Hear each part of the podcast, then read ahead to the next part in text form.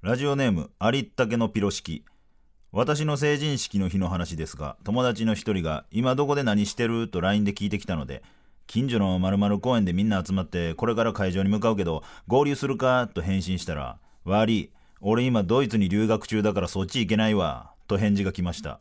その時こいつ自分が留学してると言いたいがために時差計算して連絡してきてるやんと思いました。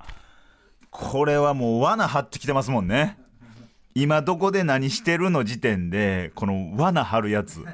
いや実は俺留学中やねんっていうの言いたいだけじゃないですか。これライブ終わりとかでもあるんですよ。結構受けてた先輩が「俺大丈夫やった」って言うんですよ。いや全然あそこあそこ受けてましたやんって言わすためにこう罠張ってくるんですよね。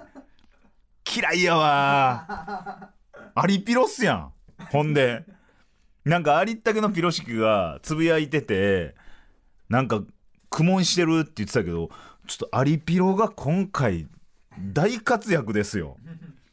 さあ、えーこちらですね、今何してるのコーナーなんですけども、えーリスナーの皆さんが電話や LINE で今何してると聞かれてムカついたエピソードや今まさにしていることを募集しております。皆さんもどしどしお願いします。さて、それでは参りましょう。吉井正夫の今何してる？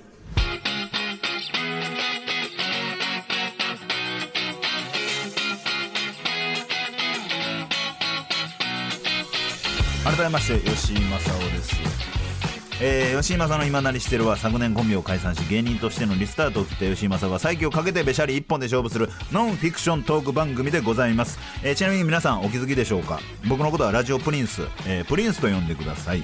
これなんでかと言いますとまあねえあの伊集院光さんとかラジオの帝王とか呼ばれてるじゃないですか。山里さんはボスとか、まあ、そういう総称は欲しいなと思って。で僕はプリンス。でリスナーのことはタミ、えースタッフのことは護衛と、えー呼んでます。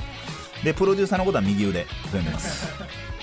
えー皆さんもね、えーこれになぞらえて呼んでいただけたらなと思います。あのーこないだあの子供の参観あったんですけど、まあ、そこであのー言った保護者の方のまあお父さんお母さんどっちとは言わないですけどこれ聞いてるっつって言うてくれててでその後なんかまあこの話この話面白かったですみたいなあ結構ちゃんと聞いてんねんやみたいな他誰聞いてるんですか？って言ったら絶対聞いてんのにちょっと顔ま真顔になっていや、吉井さんのしか聞いてないです、みたいな。いや、絶対嘘。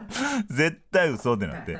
ほんますか？いや、本当です。みたいなことを言われて、で、その参観の後に保護者会があったんですよね。まあ、保護者全員で顔合わせして、新学年2年生になったんで、えー、誰々の父です。誰々の母です。えーよろしくお願いします。で、自己紹介せなあかんっていうのが回って、回ってくるんですよ、バーって。で、吉井やからだいぶ最後なんですよね、毎回。で、今回鳥やって。で1トップバッターの人が結構ハキハキ喋るなとで何番目かにやっぱ住んでる土地柄もともとそういう職業をされてた元女優さんなんかなみたいな噂で。でちょっとワンプププエピソードも入れつつ喋り終わられてなんか俺のラジオ聞いてるって言ってるお母さんが隣で座ってるしこれはもう負けられへんなと思って。最初、えー何々の母です、えーなんとかなんとかのところあるんでよろしくお願いします。みたいな感じでみんな入るけどやっぱ俺の番回ってきてえどうもえー、よしですお願いしますみたいな感じで入って、いや、まあ、下の子がですね、この間ね、まあ、純粋なのか、ちょっと気まずいなと思うことありまして、でうちね、あの、家の近くにあの、クリーニング屋さんあるじゃないですか。で、その手前にね、アダルトショップあるんすよ、つって。クリーニングショップが青い看板で、アダルトショップも青い看板なんですよね。で、これ嫌な予感するなと思って、娘がバーって歩いていって、僕のスッと取りに行くときに、手前の青い看板に入っていったんですよ。アダルトショップっすよ。で、うわ、どうすんねやろうと思ったら子供がパパって出てきて、おっぱいだった！つって言ったんですよね。みたいな。満金エピソードして。というわけでよろしくお願いします。って皆さん言うんですけど俺もありがとうございました。みたいな。漫談一発入れた。みたいな。ことなってもうてだからこのラジオのおかげというなのか、まあ、病なのかわからないですけどエピソードマシンになっててやっぱちょっと良くないなとは思うんですよね。なんかふわっとまあ喋る。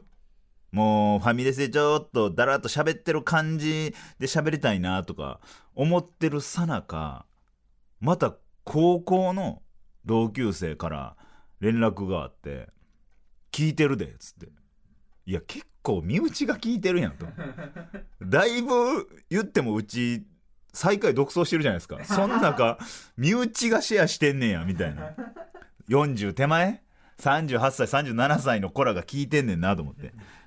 でそこで「いやあの正雄さ」つって正雄って呼ばれてるんですけど「正雄さ」つって「なんかわ面白いねんで」つって「面白いねんけどなんかすごい危機迫るもんがあるからちょっと息抜い抜いたらみたいな形から抜いたらみたいなでそれこそさっき言ってたその入学式の話みたいな感じなんかなと思って。でオンエアの時もそれも言われてあんなんええよなみたいな言われたからほんまにその高校時代の連れと喋ってた話なんですけどなんかうちの高校で絶世の美人とは言わないんですけど一番有名な一つ上の先輩がいたんですよ。それが矢口真理にめっちゃ似てるんですよ。当時の矢口真理っつったら僕ら世代はもうモーニング娘。全盛期やから矢口やって言われるぐらい。俺名字知らないんですよ。矢口やったんですよ。ほんまに背のちっちゃさも髪型もメイクもめちゃくちゃ矢口やったんですよ。でその人が学校で一番かっこいいとされる189センチ190センチ手前の男って言われてたバスケ部のキャプテンみたいな人と付き合ってたんですよね。でも男前です。その人もまずキムタク。もうキムタク意識してるやんっていうなんか茶色いダウン。革のダウン。なんかカラオケボックスでありそうなソファーの革張りみたいなダウン着て。あれなんやろ？ヒーローか。ヒーローの時のキムタク。ちょっと時代出てすいません。ヒーローの時のキムタクとラブマシーンの時の矢口。ミニモニテレフォンの時の矢口かな？が付き合ってて身長差マジでエグいんですよ。145センチぐらいと190センチが45センチぐらいの差あると。でほんとよくないですよ。よくないですけどその時は2人乗りしてたんですよその方々は。ママチャリで、えーキムタクが前乗って矢口が後ろの荷台で立って肩持つみたいな。青春やみたいな。でめちゃめちゃミニスカートやからずっとパンツが見えててなんか彼氏どう思ってんねやろみたいな感じの人やったんですけどあの矢口あん時は良かったですけど今どう思ってんねやろと思って。もう完璧矢口やったんですよ。もう見た目が。でもあの当時は矢口にこう寄せててよかったと思うんですけど今矢口に寄せてるわけないよなって僕は正直思っちゃうんですよ。でも素顔あるじゃないですか。言ったらプールの授業の後女子高生って頑張ってメイクするけどすっぴんになる瞬間があるじゃないですか。で上の先輩でもちょっと言ったら視聴覚室の前の洗面台みたいなところでみんなメイクしてたんですけどその時に見てもすっぴんも矢口やったんですよ。だからもう矢口のまま成長していってると思うんですよね。で俺探したんですよ。あのその通話中に「あれなんていう名前やったっけ?」っつって「えちょ調べるわ」っつってそいつも言ったらもう会社経営してるちっちゃな男と双子のお父さんが深夜2時ぐらいにそいつの名前をもう大捜索してでバーッと捜索したら Facebook が出てきたんですって。でも僕は友達承認しなきゃ見れないんですよ。でもその人その連れは昔そういえば一斉言ったら商人みたいな。同じ学高校の人はつって承認バーってして出てると。で、その人の写真がバンって出てきたんですけど、まだ矢口やってんねん。ちょっと。ちょっと待ってくれと。まだ矢口する？いや、もう今はええやん。もう今の矢口でした。今。いや、なんか、なんか、どう、なんて言うんかな、その、僕の持論ですよ。僕の持論ですけど、すごい人気があった時に、えー4年目、5年目ぐらいのコンビの人が、人気あった時の服装を20年後もしてる芸人さんがいるんですけど、全然人気ないんですよ。で、自分の マックス、最、最高速出た球を未だに投げてる感じがするんですけど、ちょっとそれがちょっと被っちゃいましたね、なんか。なんかちょっと、ノスタルジックな気分というか、渋いなっていう空気になったなそうそうそう。そうなんですよね。で、そいつが、なんか、いろいろ喋ってて思い出したんですけど、なんか高校にもなって、小学生やったらわかるけど、高校にもなって、そんなあだ名つけんなよっていうぐらい、僕いろんな人にあだ名つけてたんですよ。で、一人、まあ、こんな、失礼すぎるやろ。もう今やったら絶対アウトですよ。アウトですけど、なんか仲いい女の子がいたんですよ。その女の子が、えー、中学校の時に、えー、3年生の時に引っ越してきたんですよね。で、同じ中学になって高校がまた一緒になったんですけど、僕、その方のことを、まあ、太ってたんですよね。で、可愛らしい女の子でめっちゃ仲良かったから、ずっと俺デブ転入って言ってたんですよ。そのデブが転入してきたから、デブ転入って 言ってたよな、お前みたいな言われて、俺そんな失礼なことを言ってんねんやと思って、で、また気になって、調べたんですよ。その、そいつの Facebook を。ほんだらやっぱ今、セキュリティやっぱちゃんとしてて、知り合い以外にはページ見れなくなってんすよね。覗けんくで、ほなまたそいつが活躍して、自分のここのやつ全員いたフォローというか、友達申請してるから、そいつデブ転入のやつ見たら、もう、めちゃくちゃ痩せてるんですよ。矢口と違って、めちゃくちゃ美人になって、めっちゃ、綺麗な、美魔女コンテストみたいなの出てるんですよ。身長でかくて、デブかったんですよ。で、転入してきたからデブ転入って言ってたんですけど、ただ身長高い、スラッとしてる、美魔女コンテスト出てる、めちゃくちゃ綺麗やんと思って。で、そこのなんか、なんか美魔女コンテストの最後作文読むんですよ。なんか で、その作文の一面、バーって書いてる中、出だし、私は高校時代、とある男子からデブ転入と呼ばれてましたっ、つって。で 俺が、俺がそれ言ったがために、いや、体型なんかどうでもいいんですよ。体型なんかどうでもいいけど、俺のせいで、そんな過酷な減量させてもうてんなと思って。いや、つけたらあかんなと。まあ、だ、俺のおかげでとは最後言ってくれてましたよ、でもほんまに。作文の、あの男子のおかげで、こうなりましたけど、とは言ってくれてましたけど、最低なことしてるなと。その業が今来てるのか、えーこのラジオ、おそらく半年で終わります。えーこれは本当に今の状態やったらもう終わってしまいます。そこで、えー、護衛の二人と会議しました。どうやったら広まんのかと。俺はマジで、このラジオだけは絶対に終わらしたくないの。めちゃくちゃ楽しい仕事やから。で、この目の前にいる豆山ビーン護衛と、えー、宅で座ってる筒井護衛と、いろいろ考えたんですよ。どうやったらもう、正直お手上げだと。今の、この、分母の中で戦うのは。この、この、全く未開の地ブルーオーシャンって言うんですか？もうブルーオーシャンに向けて、俺ら船出そうぞと。じゃあ、えー、ツイッター、えーインスタ、YouTube、TikTok で告知する？そんなことじゃないと。目をギラギラ輝かせながら、豆山氏が持ってきたのが、僕らは、Tinder で告知しましょう Tinder ってなって 俺は Tinder を正直あんま知らんくてマッチングアプリでしょって聞いたらそうですあのやりもくやりもくが、えー多いとされてる、えーマッチングアプリですって。じゃあダメじゃないか。護衛としてそれダメだろっつったらいやプリンス違うんですと。プリンス。ラジモク。ラジオを、えーこのポッドキャストを聞いてくれる人を募る、えーラジモクでやりませんかと。やりもくではなくラジモクを探そうということで、えー、吉正 Tinder 始めます。Tinder で えーっとだから、え無料やったら100人までいけるってことでしょ？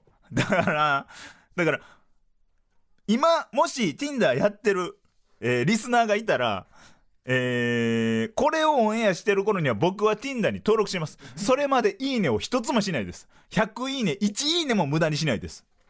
僕が今から、えーアカウントを作ります。えー僕はラジモクですと。まず言います。えーラジモクとはってあの米印みたいな「てんてんてんてんてん」やりもくが多い中ラジオを聞いてもらいたい目的ラジモクで始めました吉井正夫の、えー今何してる?」っていうのがございますとでこれを、えー聞きたい聞いてるよって方はできればマッチングしたいと思ってますみたいな文面を書くのででかっこいい顔みたいなの載せときゃいいんでしょ？自分の一番のかっこいい。だからこのブースですよね。ブースのなんかいいつもつけてないヘッドホンみたいのつけて。でちゃんと護衛として3人はちゃんと立って見切れる感じでこうやっての写真を作ってでその中で、えーリスナーは、えーいいねして。でまあその人たちともちょっと会いましょうか。会ってどういうところがいいのか悪いのかっていうのはまあ聞いたりしてもいいかもしれないですね。で残りの50は全く。だから男性ももちろんですよ。だからそのあるんでしょスワイプみたいにしたら男性のみとかもいけるんでしょ男性25女性25えーラジオ聞きたいけどポッドキャスト聞けませんとか。ポッドキャストのやり方分かりませんってそんなやつおらんやろって僕は思ってたんですけどどうやらですよ。どうやらこの吉井正夫の今何してるを聞いてる方が一番年齢層高いと。結構上だと。でその方々はもうやっとのことでポッドキャストにたどり着いたんですよ。多分ね僕のリスナーは、えー人差し指を舐めてスワイプしたりしてると思うんですよ。でも、えー孫とかに聞いてね そのまあ妹とか年の離れた妹とか娘とかに聞いてあこうやってやるのかいっつってたどり着いたと思うんです。まだたどり着けてない人もいる。ただ性欲が勝って Tinder はやってる人はいると思うんですよ。そこをめがけて僕はこの今何のメンバーに入れたい。民として受け入れたい。我が我が王国に。っていうので Tinder をしようって。いいじゃないか面白いぞと。良いではないか豆山氏と。そしたらもう隣で筒井氏がなんかもうずっと右手を上げてやめて。右手を上げてやめてと。喋りたがってる若手芸人のようになってると。で筒井氏と「どうしたんださっきからその右手は」っつって。そしたら私ももう YouTube 何ですか？その TikTok、Twitter、インスタいろいろありますけど、そこじゃないんです、うちはと。これは豆山市、豆山越えと同感です。おい、どうお前も Tinder とか言うんじゃないのか？って来た。違います。斉藤さんです。斉藤さん。斉藤さんって何？ってなって。俺は知らないと。どうやら、まあ、僕のことを僕のラジオを聞いてるおじさんおばさんは多分知らないと思うんですよ斉藤さん。斉藤さんっていうのはなんかアプリを使ってもうめちゃくちゃ暇してる人と通話できるんですよね。で相手の素性全くわからない。と教えてくれたんですよ筒井声が。そこで全く知らない人に、えー素性を明かします。吉井正夫の今何してるの？吉井正夫ですと。王王がそのまま動くというか桂馬とかじゃなく王がそのまま動いて 相手の砦に攻めに行くシステムでやってますと。今ポッドキャスト聞いてますかと。聞いてないです。じゃあちょっと登録お願いします。聞いてくださいとしてもう言ったらもう人海戦術でい行こうかと。良いではないかと。というわけで、これを今聞いてる時には、今 Tinder と、えー、斉藤さん、えー二重で動いてるんですけども、で、その、筒井氏と豆山氏が俺の方を見て、いや、プリンス、あなたは自分のことなんだから、考えてくださいよの目をして、待ってたんで、いやいや、バカにするなと。プリンス動きますと。えープリンス、クラブハウス。えープリンスはクラブハウスで、えー えー募ります。吉井の今何してるクラブハウス配信、えーします。えー一人で夜な夜な。僕がホストとなり、えー毎回、えー全く知らないリスナーをゲストに呼び、吉井正夫は今これしてるっていう、えー部屋作ります。で、吉井正夫の今何してるの宣伝番組、吉井正夫は今これしてるをクラブハウスでしつつ、えーその入ってきた人たち、メンバーの友達をすごい言ったらもう芋づる式で、フォロワー、えー、ツイッターのフォロワー、そして、えーポッドキャストに引き込み、この仕事を続けるべく動きたいと思ってます。えー、みたいな感じですかね。まあ、これでね、一人でも増えたらもう嬉しいっすやん。まあ、その感じで、ちょっと広めていけたらなと、えー思います。吉井正夫の、今何してる Hey, it's Kaylee Cuoco for Priceline. Ready to go to your happy place for a happy price? Well, why didn't you say so? Just download the Priceline app right now and save up to 60% on hotels. So, whether it's Cousin Kevin's Kazoo concert in Kansas City, go Kevin, or Becky's Bachelorette Bash in Bermuda, you never have to miss a trip ever again. So, download the Priceline app today. Your savings are waiting. Go to your happy place for a happy price. Go to your happy price, Priceline. さあ、それではこちらのコーナーに参りましょう。条件トーカー。えー吉井正夫がさらなるトーク力向上を目指すためエピソードを話していく上でとある条件や負荷をかけた状態でも見事に話し切ることができるのかを検証していくコーナーですこれもう難しいねんな前回がね、えー引いた条件。これもう時効だよなって思う話をしてくださいっていうので、まあ、囲碁将棋の根立さんとの話をしたんですけども、えー8分9分ぐらい喋ってたんですよね。さすがに長すぎると。でも一応まあ内容には沿ってるけど尺的にはまあ条件としては合ってないなと思うので大体5分ぐらいで喋れたらなと思うんですけども。さあ、えー目の前にあるボックスの中にはリスナーとスタッフさんが考えたあリスナーが加わるんですね今回から。トークする上での条件が入っておりますということで。よいしょ。これリスナーやろ？危ない危ないやつとか。よいしょ。よいしょ。さて条件はこちらです。官能小説で使われてそうなフレーズを織り交ぜながら話せ。うわーむずー官能小説。官能小説？あのエロいやつっすよね。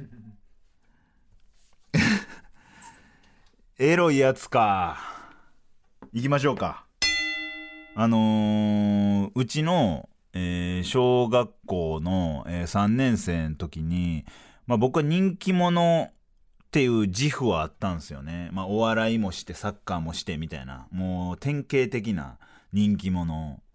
でなんかいろんな周りの、えー言ったら女子生徒とかもナマコの背中のような濡れた唇で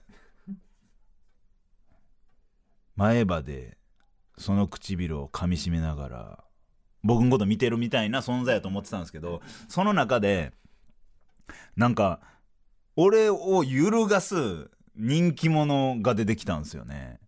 それがめちゃくちゃ絵うまい女の子だったんですよね。休みの日は甲骨と光る銀のフレームの眼鏡をかけ先端が尖りに尖った筆で絵というか漫画を描いてる女の子がいたんですよね。でその漫画っていうのがなんか名探偵コナンが当時めっちゃ流行ってたんですよ。でそれのパクリのスクール探偵 L っていうオリジナル探偵漫画を描いてたんですよね。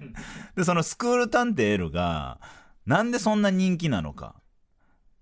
ジメジメした濡れた休み時間の雰囲気をカラッとその子の才能でふーっと吐息で吹き飛ばすようなみんなの心を両手でわしづかみするとみんなの心がほわっと熱くなるぐらいめちゃくちゃ人気があったんですよ。そのスクール探偵 L っていうのがなんで人気かって言ったら学校の先生たちが次々いろんな殺人事件に巻き込まれていくんですよ。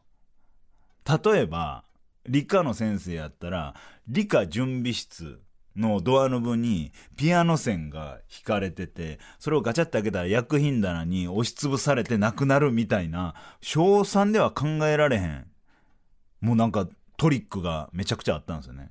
でうちの先生ね担任の先生ってベロ線って言われてるんですよ。なんでベロ線って言われてるかっつったらプリント配る時にあのー、扇形に開くタイプの先生と自分の粘っこい唾液を親指にベロンと舐めてでプリントを滑り止めにするパターン。いるじゃないですか。で、うちのベロ線はそのパターンやったんですね。だから唾が多いからベロ線って言われてたんですよ。で、その理科の先生はその死に方すると。で、うちのベロ線、どうやって死ぬんやろうと。見てたら、プリントの右端に毒盛られて、配っていくたんびに毒が回っていって死んでいくみたいな。いや、めちゃくちゃおもろいやんってなって。で、それがバレるんですよ。で、全校集会になるんですよ。命とは何ぞやみたいな。切れる少年みたいなのがちょっと話題になってたんで、結構そこセンシティブになってて、いつもはガランとした体育館に、ぎゅうぎゅうに、いろんな人間たちが押し込められて、で、そこで命の尊さとは、みたいな全校集会があったんですよね。で、その中、えー、1時間目から4時間目までぶち抜きで、道徳の授業が行われるんですよ。で、うちのクラスが発端なんで、で、うちのベロ線がね、むちゃくちゃ切れて、お前たちのことは信頼してたけど、こんな命を軽んじてるとは思わんかったっつって。えー、読んだやつは反省文10枚、命の尊さっていうのを書きなさいと。10枚ってなって。で、えー、読んでなくてもクラス連帯責任やから5枚書きなさいっつって、ベロ線がいつものように、プリントを配るときに舐めようとして、やめて扇形に開いたんですよ。はい。少なめでしたかね。どうでしたかね。ちょっとわからないですけども。ちょっと難かったな。官能小説の要素。もっと入れた方が良かったですか？豆山さん。めっちゃ良かったです。良かったですか？友達やからなもう。何でもええって言うよな筒井さんよかったですか？友達やからなもう。みんな良かったって言うもんな。どしどしねこの条件投下の条件を募集しているんですよね。なんかどんなんでもいいですよ。なんかこれぐらいの秒数で終わらせてほしいとか。こういう口調で喋ってほしいとかでもいいですかね。まあ、声色でも何でもいいので、いろんな条件、えー、僕がトークする上での条件を募集しております。メールを送りたい方は懸命に条件トーカーと明記してお送りください。以上、条件トーカーでした。ライブの一発目しか答え出さへん。ロシアンモンキーつって笑い取るようなやつらばっかり、リスペクトしてない人に限って今何してる？だけで終わる。吉井正夫の今何してる？続いてはこちらのコーナーです。絞り出し大喜利。えーこちらはお題に対してリスナーの皆さんが自分の脳みそを絞りに絞って大喜利と向き合っていただく企画です。なおこのコーナーは一つのメールの中に5個大喜利回答を書いてから送るというのを絶対のルールとしております。ただですね先週の配信を聞いてくれた方は分かると思うんですけども5頭全てが読まれるわけではございません。プリンスのお気に召したものだけを紹介する超絶過酷企画となっております。超絶過酷企画となっております。2回言いました。今回もねめちゃくちゃ届いててしかもめちゃくちゃちょっとえレベルレベル高ないって思ったんですけど。でしかもなんかズルしてないというか4頭だけとかもおらへんしちゃんと5頭送る。で頭だけが強いんじゃなくてケツまで尻尾までうまい回答が結構多くてちょっとね泣く泣くの人もいました。尺の都合上そんなには紹介できないんですけどももうちょっと無理言って全員でちょっと TBS に無理言いました。護衛とプロデューサーと。もう2頭多く喋らせてくださいと。いうわけでちょっと今回もねあのできるだけ紹介していきたいと思います。では改めましてお題はこちら。留学生に偏りすぎてる間違った日本の知識を植え付けてください。留学生に偏りすぎてる間違った日本の知識を植え付けてください。えー、こちらは2回目ですか？2回目。このお題でだいぶ1回目から送ってくれてる人は絞り出せてると思うんですけどもこっからフルに絞るとどうなるのか。だずっと貯めて貯めて貯めてここに出してくれた人もいますしね。というわけでいきましょう。ラジオネームあげくの果てにクラストラ。留学生に偏りすぎてる間違った日本の知識を植え付けてください。ネタパレのゲストに来て演技の参考になりましたという女優は特に何も思っていない。なあ。かっこつけすぎやって。マジでそうやから。何も言うことないから。このお笑い芸人を上に上げるタイプね。芸人さんほんと尊敬しててみたいな。本当私もこういう演技の時もう参考になるんですって。いやもう浮かぶって。モデルおるやろ絶対。面白これ留学生信じてまうもん。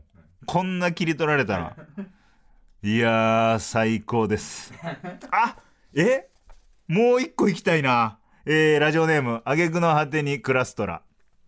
留学生に偏りすぎてる間違った日本の知識を植え付けてください。単二電子と婚姻届の使用頻度は一緒。ほんまに一生に1回2回やもんな。あのー、6歳ぐらいの夕方6時ぐらいにやってたなんかすっごいロボットのアニメのなんか街を作るでっかいおもちゃがあったんですけどあん時に1回ですもんね俺。あとなんかおじいちゃんちの石油ストーブの入れ替えで1回見たぐらいやもんな。挙句の果てにクラストラはすごいな。さあどんどんいきましょう。えーラジオネーム元ヤクルトレディ留学生に偏りすぎてる間違った日本の知識を植え付けてください。味付け海苔はどんなに目の前にたくさんあっても6枚までしか食べてはいけない。いやーそうやねんな。止まらんくなるから。いやいいよ。ええけどそれ以上言ったら止まらんくなるから。ほんまにちゃんとしいやって。いや面白いっすね。どんどん行きましょうかえーラジオネームぷくりん親方。留学生に偏りすぎてる間違った日本の知識を植え付けてください。スプラトゥーンの開発者がどうしてあんなゲームを思いついたと思う？あれ新宿の街がカラスの糞で汚れてる様なんだって。いや確かにね。あの踏み場ないぐらい汚れてるなんかずっと違法駐輪してるなんかスクーターとかあんなになってますよもう。そっから得たんやヒントって思ってまうから。間違ってますね。これはちょっと好きですね個人的に。ラジオネーム手こきそば。なんやねんその名前。手こきとか言うな、えー留学生に偏りすぎてる間違った日本の知識を植え付けてください。書道の授業で新しい筆を使う時はまず女性に使ってもらわないといけないので女性の先生に筆下ろしお願いしますと丁寧に依頼しないといけない。こきそばやな。ラジオネーム手こきそばの回答やな。まあ確かにね。ダブルミーニングでもあるからアンジャッシュさんみたいなネタになることもあるからちょっとそこはちょっと予防のためにやめてください。こんな間違ったこと。あ来た。久々。ラジオネームお茶の間ちゃん。行きましょう。久しぶりですね。ラジオネームお茶の間ちゃん。留学生に偏りすぎてる間違った日本の知識を植え付けてください。徳川15代将軍の4から11あたりは覚えなくていい。そんなことないって。そういうのが出んねんから。そういうのが。5代とかも有名やしな。いいですね。ああお茶の間ちゃんちょっと2発いきます。ラジオネームお茶の間ちゃん。留学生に偏りすぎてる間違った日本の知識を植え付けてください。知らない女 DJ が名曲をカバーしたアルバムを聴く彼女彼氏とは別れた方がいい。そんなこと言うな。確かに確かになんすよね。なんか腑には腑には落ちるよな。カバー聞いてんやん。とか。リミックス聞いてんやんってやっぱ思っちゃうねんな。いやうん。これがなんか難しいんですよ。ファーストテイクで他の人がカバーしてる曲というかむ難しいんですよ。なんかうんあるんですよね線引きが。えー、さあそしてごめんなさい。もうこれ5通その1個の5通のメールのうち正直4通4個採用してます。えぐかったです。それでは行きましょう。ラジオネームありったけのピロシキ。留学生に偏りすぎてる間違った日本の知識を植え付けてください。森脇健児が部屋を探す条件は家の近所に赤坂5丁目ミニマラソンの心臓破りの坂と同じ傾斜と距離の坂があるかどうか。うわリアルやわ。コンビニとか遠くてもいいんですよ。駅も遠くてもいいんですよ。同じ傾斜かどうか調べさせてもらっていいですか？式例どんだけ高くてもいいんすよ。この距離いいっすね。みたいな。ほんまですか？って。えー、ラジオネームありったけのピロシキ留学生に偏りすぎてる間違った日本の知識を植え付けてください。おいしん坊全巻持ってるやつとの食事は盛り上がらない。わかるな。全巻持ってるってことは多分23回読み終えてこれは持っとかなあかんで全巻揃えてると思うんですよね。だるいやろうな。なんか食った後自分の四角の右端ぐらいで一回首ひねってんねやろうな。お茶だけにはうなずくみたいな。寿司屋のお茶だけみたいな。えー、ラジオネームありったけのピロシキ。留学生に偏りすぎてる間違った日本の知識を植え付けてください。えー、今の日本にはフワちゃんとあのちゃんに一般常識を求めてはいけないという悪しき風習が蔓延し始めている。そうやねん。そうやねんな。いや個性だからとか。あれはあれだから。いやいやいやあかんやろ。ちゃんと腹から声出せよって思うしな。でもまあ支持者なんですよね結局。支持者の多さで何でもまかり通るこの世の中。それを果たしていいんかと。アリピロと一緒よ。さあ最後ですね。ラジオネームありったけのピロ式留学生に偏りすぎてる間違った日本の知識を植え付けてください高校時代の体育祭のクラス T シャツを寝巻きにしている人は過去の栄光にいつまでもすがっている。いや正解やね。これはもう正解。いつまでたってもすがるなと。えー、お笑い芸人もそうです。アゲアゲライブで1位取ってた頃のファッションと変えろ。お前あの時の色違いと色違いのカーディガン着てるから勘弁してくれ。悲しくなるね。さあ皆さんなかなかいい絞り出し具合を見せてましたけども。ただね知ってますか皆さん。箱根駅伝のランナーももうダメだって顔しててもそっからまたラストスパートかけれますよね。このお題続行。いや素晴らしい絞り出しやったな。もうこれ以上なくないっすか？あるんです。大学駅伝の強豪校東洋大学の陸上部スローガン知ってますか？その1秒を削り出せ。そうなんです。えー次回のお題も留学生に偏りすぎてる間違った日本の知識を植え付けてくださいでございます。えー、旅のみんな回答を考えるの投げやりになってないですか？採用されるその1回答を絞り出せ。をテーマに引き続き考えてみましょう。件名には絞り出しと明記してメールを送ってください。絞り出しの向こう側もうすぐだ。もうすぐそこだ。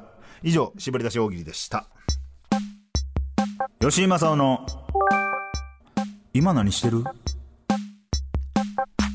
お送りしてきました吉井正夫の今何してるエンディングです。さあね。始まりましたよ。戦いの火蓋切って落とされました。えー、Tinder 斎藤さんクラブハウス。うちの うちのチームはこの3つでこの3つの矢を放ちたいと思います。えー全員参加、えー全部休まず、えークラブハウスに参加していただき、えー Tinder で僕から「いいね」斉藤さんで通話。この言ったらグランドクロス。もう全部決めた方には、えーステッカー。家に余ってるステッカー差し上げます。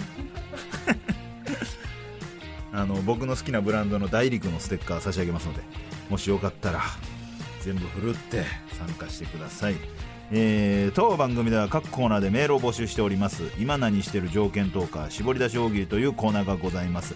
普通のお便りである普通おたも募集しております。すべ、えーてのメール宛先は imanani.tbs.co.jp imanani.tbs.co.jp 今何 .tbs.co.jp になっております。ツイッターはハッシュタグ吉井の今なりをつけてつぶやいてください。吉井と今は漢字でございます。それ以外はひらがなでお願いします。えーさあそしてここからが重要です。N93 は若手芸人がしのぎを削る新しい形のポッドキャスト番組です。ポッドキャストの再生数と YouTube の再生数。SNS のフォロワー数。これが鍵になってるんですよね。要はとにかくたくさんの人に聞いてもらえたらというわけでございます。えーさらにですね番組公式ツイッターもございます、えー、アットマーク N93 アンダーバー今なに、えーぜひフォローをお願いします。さあえー、民のみんなあなたの周りにもぜひ布教してくれというわけで、えーもう締めの時間になってまいりました、えー第1回ですね急遽決まりました。番組の締め方募集しております。え？藤井さん4月27日うわ誰の誕生日かわかりますかね？ーえ僕誕生日です。あ？ということは？ちょっと待ってください。誰なんでしょえ？お誕生日おめでとうございます。やったー。うわちょっと開けてみて開けてください。え？うケーキを買ってきました。マジっすか？はい。嬉しいなえ？すごい変わった。え？はい。ちょっと松野明美やん松野明美さん誕生日ございます。違う違う違う違う違う違う。松明じゃないんよ。吉正なんよ。今日の誕生日。55歳だそうです。いや松野明美さん。仲良くてもう思想がもうかぶってもうてんねん。気になるところだけ読むで OK じゃないんですよ。何も気にならないですよ。1968年4月27日生まれ、えー、2023年55歳になるんですね今年で。ソウルオリンピック女子。えー1万メートル日本代表ですか。あ現在でも毎日20キロのランニングは欠かさず議員になって初めて国会入る前も皇居4周。入ってから国会入りとした、えーちなみに小学校の時の学校で延々小学校の時学校で延々喋り続けてスピーカーというニックネームをつけられました。ええんすよ。明美情報ええねんて。そんな松野明美さん。お誕生日おめでとう。違うって。吉井正夫で行きたいねん Till